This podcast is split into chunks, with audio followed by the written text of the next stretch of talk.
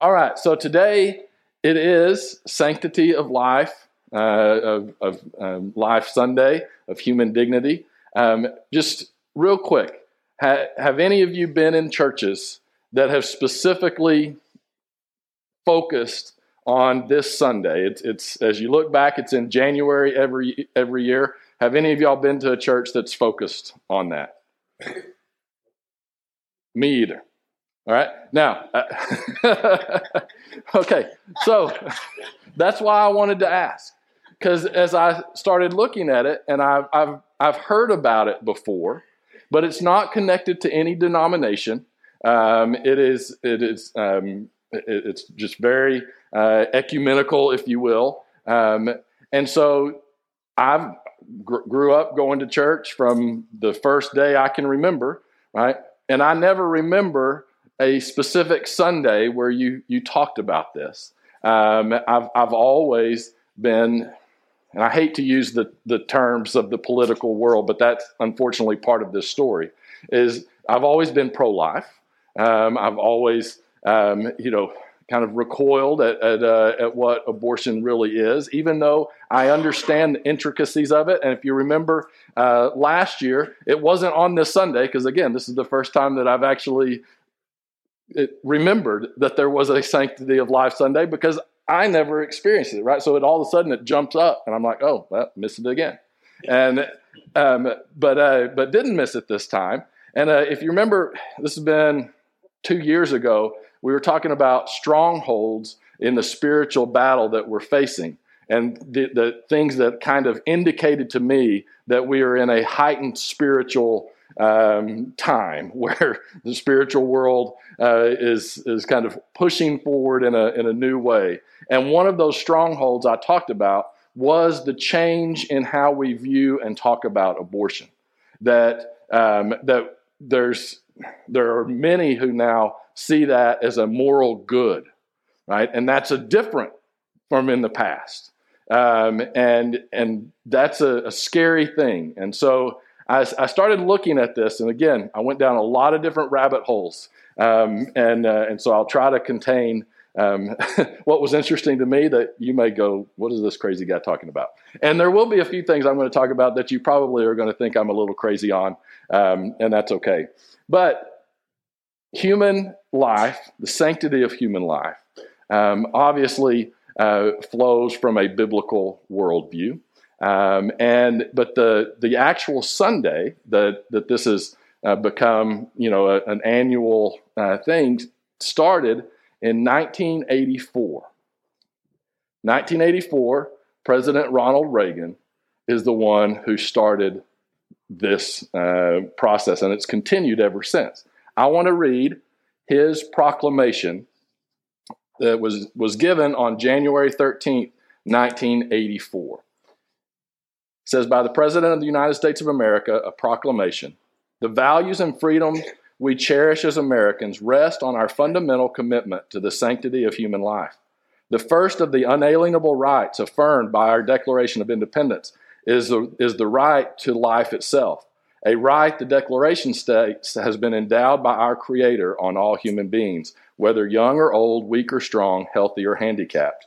Since 1973, however, more than 15 million unborn children have died in legalized abortions. Remember, this was in 1984. A tragedy of stunning dimensions that stands in sad contrast to our belief that each life is sacred. These children, over tenfold the number of Americans lost in all our nation's wars, will never laugh, never sing, never experience the joy of human love, nor will they strive to heal the sick or feed the poor or make peace among nations. Abortion has de- denied them the first and most basic of human rights, and we are infin- infinitely poorer for their loss. We are poorer not simply for lives not led and for contributions not made, but also for the erosion of our sense of worth and dignity of every individual. To diminish the value of one category of human life is to diminish us all.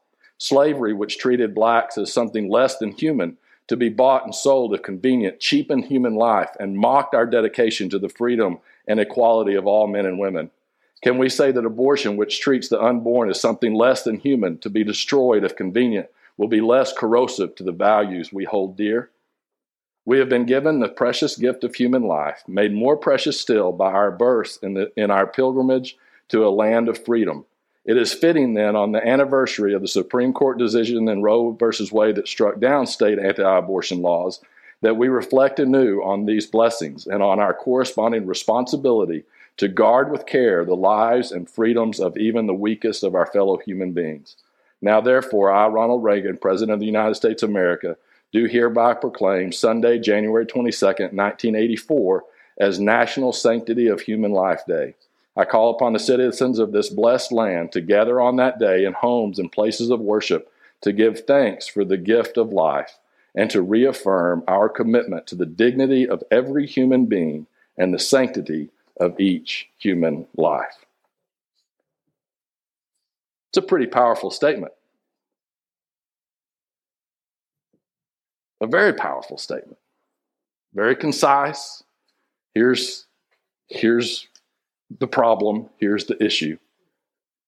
Shouldn't be a political thing, but we're in a spiritual war, so it's been made a political thing.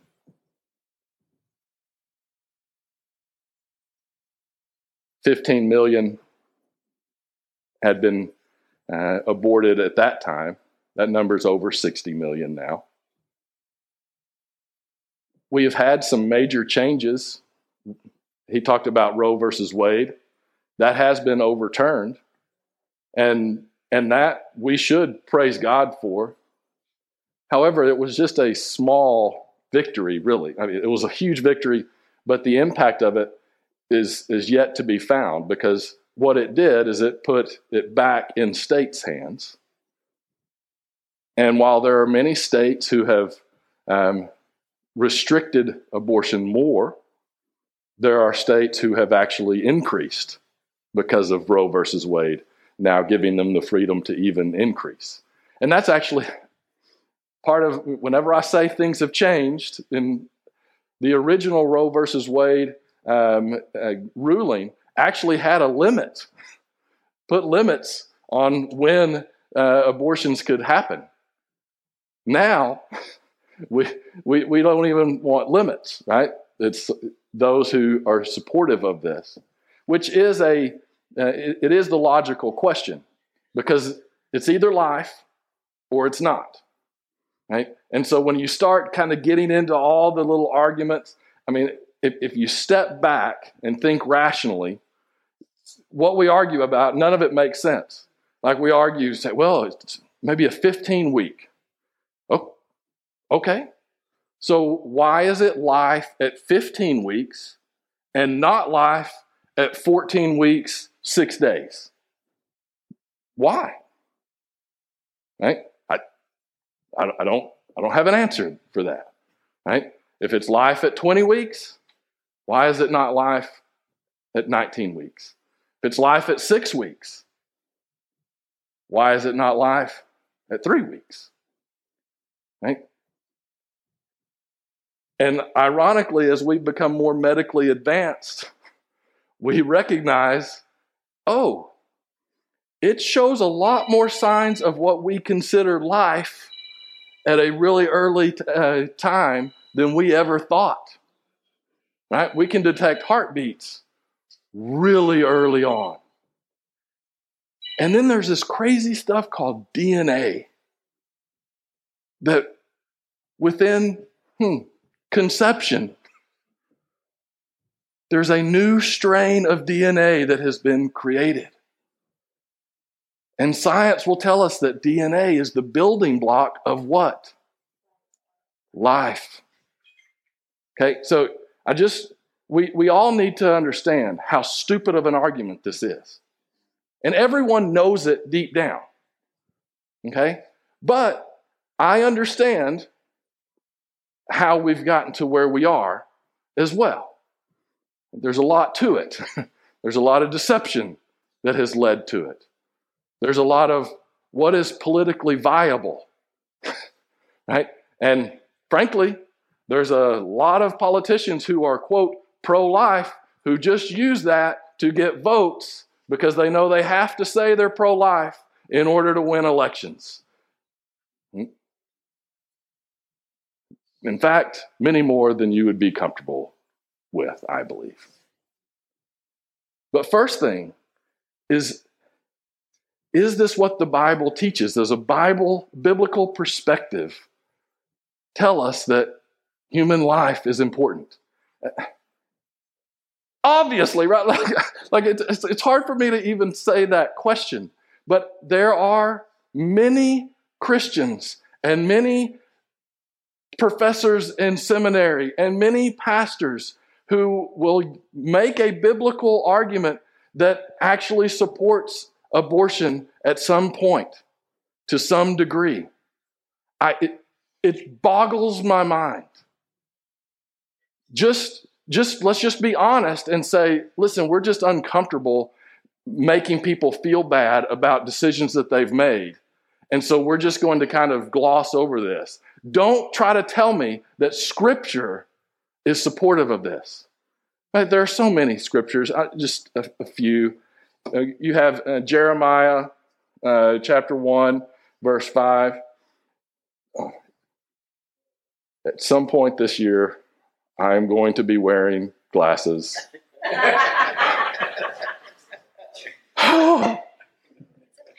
Do what? It is up there. I know. And it's actually on my paper too. Before, before I formed you, before I formed you in the womb, I knew you. Before you were born, I set you apart. I appointed you as a prophet to the nations. Before you were born, I knew you. Psalm 139, 13 through 16. For you created my inmost being. You knit me together in my mother's womb. I praise you because I am fearfully and wonderfully made. Your works are wonderful. I know that full well. My frame was not hidden from you when I was made in the secret place, when I was woven together in the depths of the earth. Your eyes saw my unformed body. All the days ordained for me were written in your book before one of them came to be. That's, that's beautiful po- poetry right there. And that's what people will say is people will say, well, that's just poetic. It's talking about how God did, you know, uh, make us, that he is creator, but it, it doesn't really speak to, to spe- abortion specifically. Oh, okay. All right. Maybe it is poetry. That doesn't mean it's not true. Right? But so so let's let's get it. And then people say, you know, the Bible and Jesus. Says you, you, you have to you have to be really smart to say things like this. You know, Jesus never talked about abortion. And we know that abortion was happening in the Roman Empire. So if it was something so important, why wouldn't Jesus have specifically talked about abortion? Now you are all smarter. Okay. Jesus didn't talk about every specific sin that is out there. Jesus probably figured one of the 10 that you've known for a long time that says, do not murder I, I I'm just going to go with that, right? Like like Jesus probably said, you know, y'all are smart enough to figure this out. We are so smart now that we can't understand that. Right? But are there some more specific places in the Bible that lend credibility to specific to, to abortion? Well, let's go back a little further to Exodus. Exodus 21.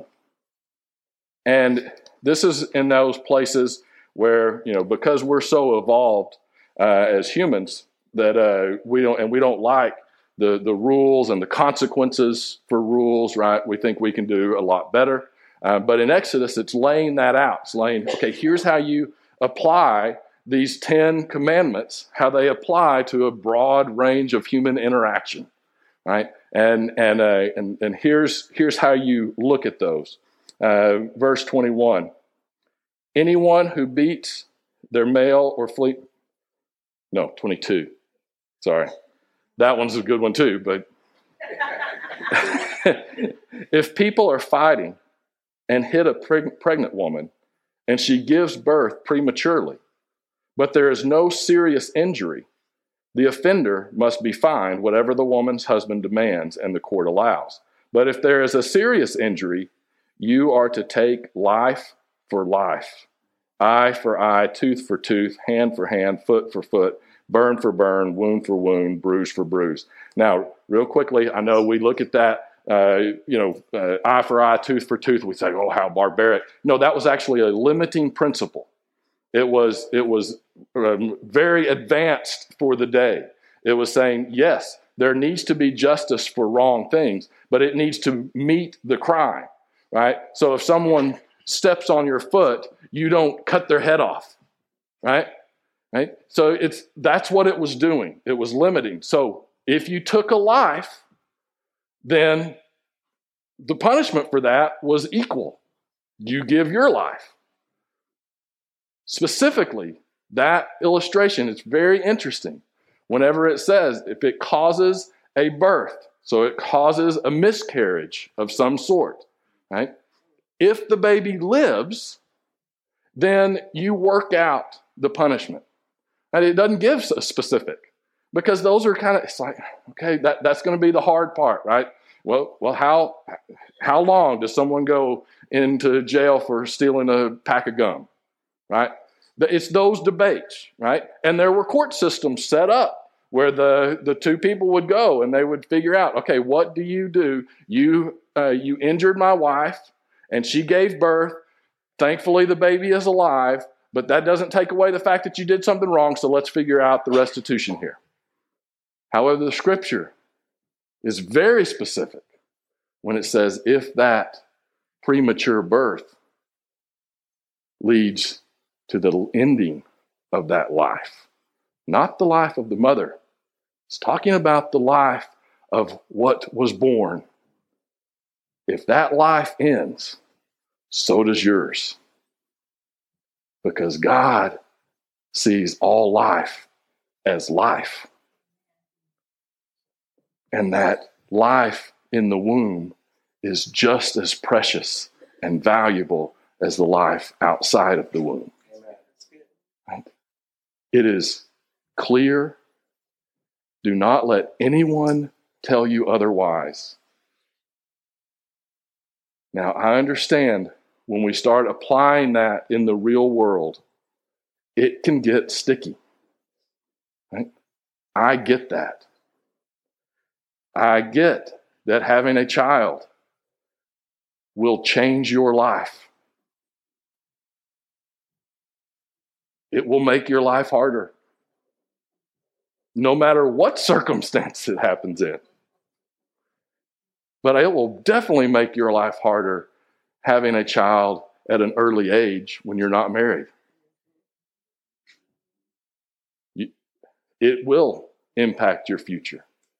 And I, I understand the thought behind, well, how can we let one mistake, you know, destroy someone's life? I, I, I understand the premise there. But every action has a consequence. And guess what? This one, you, you kind of know the consequence. Like, why was sex created? To procreate. Like that, that is the, the first reason for it. Right? And, and God, God designed all of that. And He didn't hide that from us. He created us to desire to procreate. Why? Because life is precious. And God wants life to continue. And He has given us the opportunity to participate that in a beautiful way. Right? It is so much different than just the animals. Right? Drive by a field filled with cows and a couple of bulls. There's nothing precious about that. Necessary, but it's strictly about procreation, right? God did something very different for us. He blessed us with this. It is a blessing. It is something that draws you together with your partner in ways that you cannot explain. And it prepares you to then, when the consequences of having sex together, when the consequences happen, you are now prepared to take care of that life and nurture that life to come to know God. That's the plan that He gave. The whole argument actually revolves around we don't like the plan that God gave. Now, here's where this gets, like I said, lots of rabbit holes. So I started thinking about this because it is it is easy to see from a biblical perspective, from a logical perspective, that life is important and that we should not be in any way encouraging people to end that life early. Right? It, it, it just doesn't. So, how did we get to this place where people are so passionate and literally shout their abortions? There's literally a a clinic that's being built, I think in New Mexico, the, where people can come to have abortions, and they uh, call it it's a satanic ritual abortion. It, we are down a rabbit hole whether you know it or not. Right? It is it is ugly. Now this is not everyone, obviously, and it's not everyone who is quote pro-choice. Would they take it this far? But, but we have gone a long way from, well, safe, legal, and rare for those rare occasions where this is going to be difficult. You know, we need to give that, uh, you know, the, the woman the choice. We, we've moved a long way from that, which, by the way, was just a subtle lie from the pit of hell. But we have gone a long way from that to now where we celebrate. And abortions are called rituals within some circles. How did we get here? Right? And you can always, it's always important to know the roots of the tree. Right? Whenever you look at the fruit, it's important to know what the roots are. Well, this spiritual battle has been going on a long time.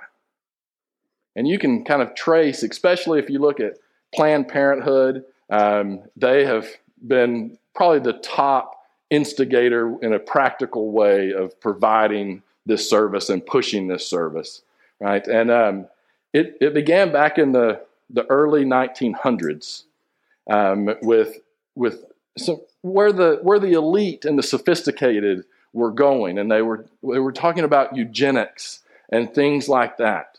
And, and these are things that you may never have heard these, but this influences society, right? And there's a, I first want to say this is a quote that just came out um, this last week um, about artificial intelligence. And it, it symbolizes something that is at the root of this ugly spiritual tree. Says this was the quote there is nothing that cannot be controlled or governed by humankind for better use. And this is one of the easiest and simplest technologies. What is needed is that it is governed properly, and I'm sure it will happen. Now, I want you to listen closely to that mentality that there is nothing that cannot be controlled or governed by human hands for better use. So, the idea there is that we are able to control things to bring about good. There's someone else who said something like that. It's in the first couple pages of the Bible. And it was the scripture uh, where the serpent says to Eve, Well, did God really say that? No, he, he just doesn't want you to become like him. That statement is the belief that we are God. Okay? That's the statement that is behind eugenics, I'm going to introduce you to, you've probably heard of this lady, Margaret Sanger. In her book, that she wrote in 1932, My Way to Peace. The book argues that to preserve racial hygiene, the government should enact three coercive measures. First, it should sterilize those with mental and physical disabilities, including, quote, for Facebook, I'm quoting, I did not write this, morons, mental defectives, epileptics. Second, it should segregate on state run concentration farms a much broader public impoverishment, um, impoverished and criminal citizens, including paupers, prostitutes, drug addicts, illiterates, and the unemployed. If the second group reformed its behavior and accepted sterilization, it could return to mainstream society. By Sanger's own estimate, 15 million to 20 million citizens would live under this regi- regime of segregation and sterilization. This is in 1932, by the way. 15 to 20 million of our population, and then it's a large percentage. The third initiative would be obligatory birth control training, training for mothers with serious diseases, such as heart disease, in an effort to persuade them, such as heart disease, in an effort to persuade them to renounce any future childbearing. Oh, that's a lovely root system, isn't it? Margaret Sanger was celebrated by Planned Parenthood for years. And anyone who claimed that any of this was true, they would say, No, no, that's not what she meant. You bigot, why would you bring up that? She was a, a pioneer. Just a couple of years ago, they quietly took Margaret Sanger's name off of some of their stuff. One of Sanger's most cherished initiatives was the Negro Project, which targeted predominantly black neighborhoods for birth control programs and recruited African American leaders to persuade minority populations of the value of contraception and sterilization. In a 1939 letter to Clarence Gamble, the grandson of Procter and Gamble, he was in that line. Sanger revealed the racial underpinnings of her delicate project. Quote, we don't want word to go out that we want to exterminate the Negro population. And the African American minister is the man who can straighten out that idea if it ever occurs to any of their more rebellious members. Founder of Planned Parenthood. Went down the rabbit hole a little bit more one of the people that she spent a lot of time with is a guy from Britain, name of Havelock Ellis. You've ne- probably never heard of this name. If you have, I mean, I mean, he was just a, an academic, but he was big into eugenics, big into figuring out how can we how can we make the human race better. And you realize, well, we've got to get people to quit breeding with those underlings, right? And uh, he, he he favored feminism from a eugenic perspective feeling that enhanced social, economic, and sexual choices that feminism provided for women would result in women choosing partners who were more eugenically sound. In his views, intelligent women would not choose um, nor be forced to marry and procreate with feeble minded men. From a eugenic perspective, birth control was an invaluable instrument for the elevation of the race. However, he noted that birth control could not be used randomly in a way that could have detrimental impact on reducing con- uh, conception but rather needed to be used in a targeted manner to improve the qualities of certain stocks. He observed that it was the superior stocks who had knowledge of and used birth control, while the inferior propagated without checks. Ellis's solution was a focus on contraception and education. What group is impacted by abortion today more than any other group? It's those lower income those in poverty, those of minority community. From the very beginning, they were thinking, how can we target those that we deem less than? A real quick jump down the rabbit hole here connects this to this is a spiritual battle in folks that we we have no idea. Havelock Ellis was big into psychedelics. And I, this, just bear with me. You, you, you will probably think I'm a lunatic, and that's okay. But uh, he, he wrote a lot about it and had experience with, you know, kind of what, what we would call ayahuasca now, it's peyote, there's all kinds of things. That was connected throughout history with religious rituals. Throughout history of the world, human sacrifice has been the norm. Doesn't matter what continent you're looking at, there has been elements of that, and it's connected to religious rituals that have a lot of people going into these kind of meditational places.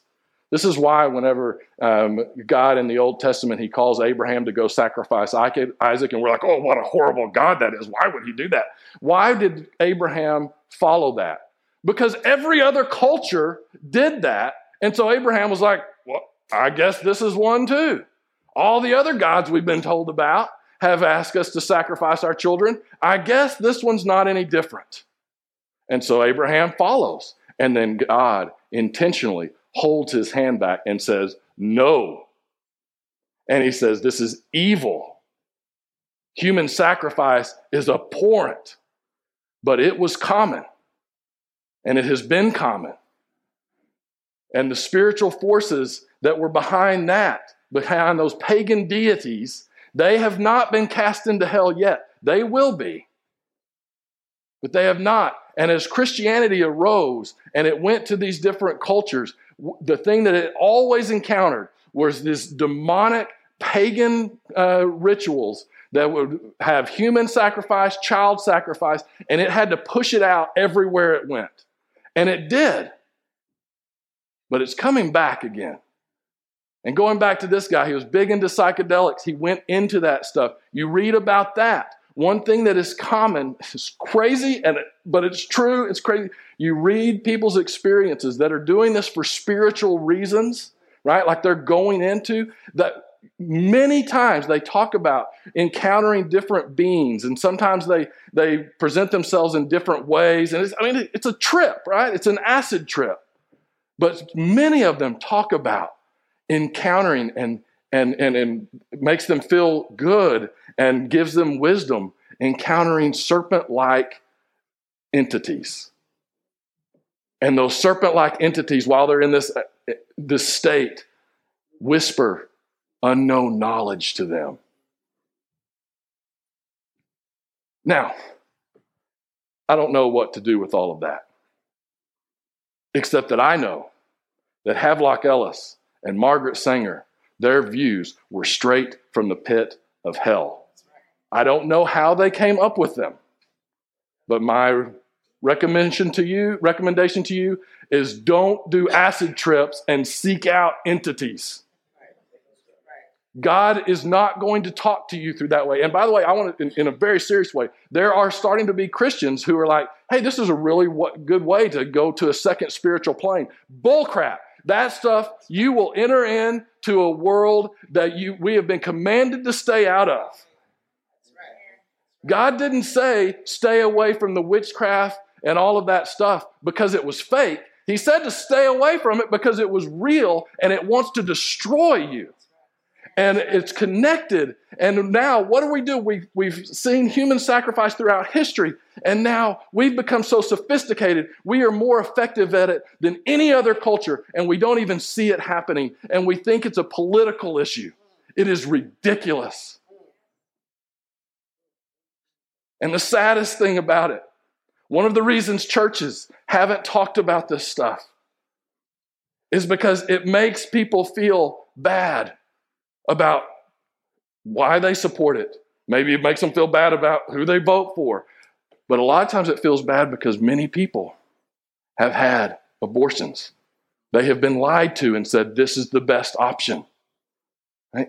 And I don't want anyone to feel bad. I don't want you to feel like, oh man, he's just preaching at me, telling me how horrible I am because I had an abortion. No, we're, I understand it. We're in a spiritual battle that's pulling us in all directions, and it is easy to make a decision like that. But what is re- horrible that churches haven't addressed is because we actually don't believe what we preach. We would rather people feel comfortable and good about themselves here in this earth rather than giving them the answer that brings about eternal life and brings about true healing here in this earth. You know what the answer if you're looking at someone who made a horrible choice and had an abortion and they're broken and they're angry and they're mad and they don't want to hear that what they did was murder. The answer is not to say, you know what? We've moved and progressed a long time. That that's not really a life, it's a clump of cells. Because guess what? That person, no matter what they're trying to do, they know that it was a life. And they're, and they're trying to find answers and comfort from a human pagan world. And it, it can deceive for a while, but it does not heal. You know what heals you whenever you have committed an atrocity? The saving power of Jesus Christ.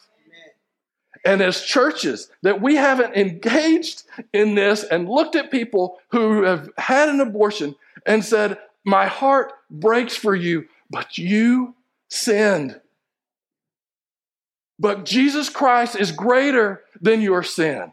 And He can forgive you. He wants to forgive you. He wants to restore you. He wants to heal you from that horrible choice. And it's going to be part of you for the rest of your life. Yes.